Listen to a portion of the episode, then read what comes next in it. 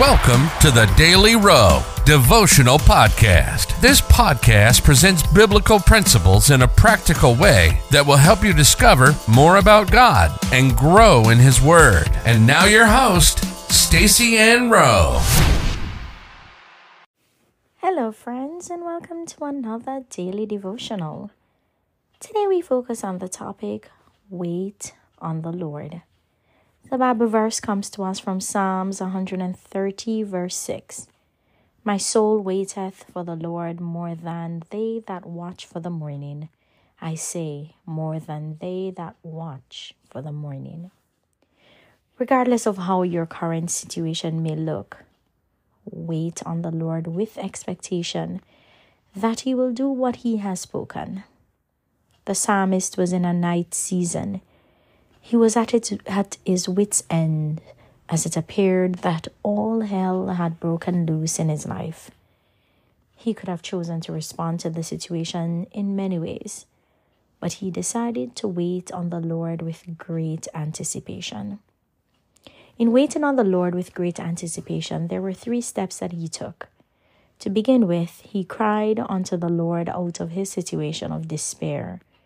Psalms 130 verse 1 says, Out of the depths have I cried unto thee, O Lord. While calling on the Lord in times of trouble may seem like the natural thing to do, it is not always easy. But our first step should always be to call Him, because He is our source. The second step that the psalmist took was to put his faith in the Word of God. He said, In His Word do I hope. When we cry unto the Lord, He will answer our prayer with a promise or instruction. It is our responsibility to put our faith in His Word by carrying out what He has spoken. The final step that the psalmist took was to wait on God for His salvation. The scripture said, My soul waiteth for the Lord more than they watch for the morning. The psalmist likened his waiting on the Lord for His salvation to be greater than a watchman who waits for the morning to come. The disposition of a watchman who is waiting for the morning is characterized by two things. The first is that they know for certain that the morning is coming. There is no doubt in their minds that it will happen. The watchman's certainty that the morning is coming is accompanied by great anticipation of the morning, to the extent that they may start talking and planning for the morning before it even happens. We should take on a similar posture while we wait on God for His salvation. Life application.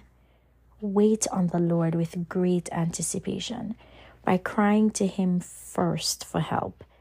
Then carry out what His Word has said and start making plans for His salvation. Let us pray. Lord, You have declared that they that wait on You shall renew their strength and mount up with wings like eagle. Cause me to wait and not faint. Teach me, Lord, how to wait. In Jesus' name, amen.